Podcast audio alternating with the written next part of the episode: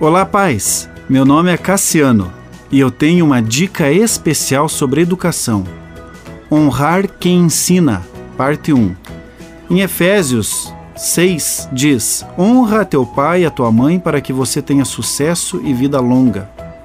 Esse é o primeiro mandamento bíblico com promessa.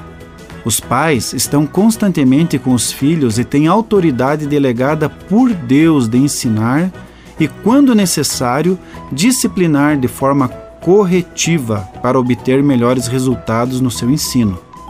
Os pais são responsáveis para que os filhos recebam as bênçãos da promessa de Efésios capítulo 6, vida longa e bem-sucedida. Honrar é respeitar, é temer, é reverência, é escutar. Quando escuto e faço o que escutei, então estou honrando quem falou e pediu para ser feito. Honrar é prático e diário.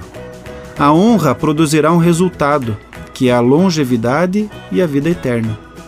Sucesso para o cristão deve ser cumprir a vontade de Deus.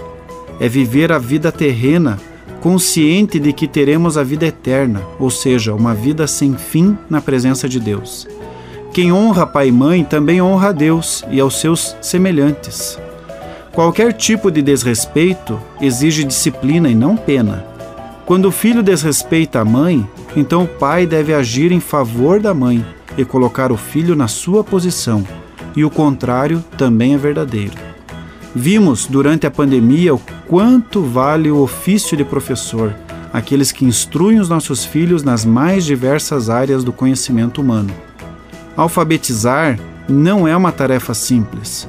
Logo, honrar aqueles que ensinam é uma atitude nobre que deve ser praticada pelas famílias, que contam com o apoio da escola na missão de ensinar. Continue abençoado, você que me ouve e toda a sua família. Gente grande cuidando de gente pequena. Oferecimento Centro Educacional Seduca. www.seduca.com.br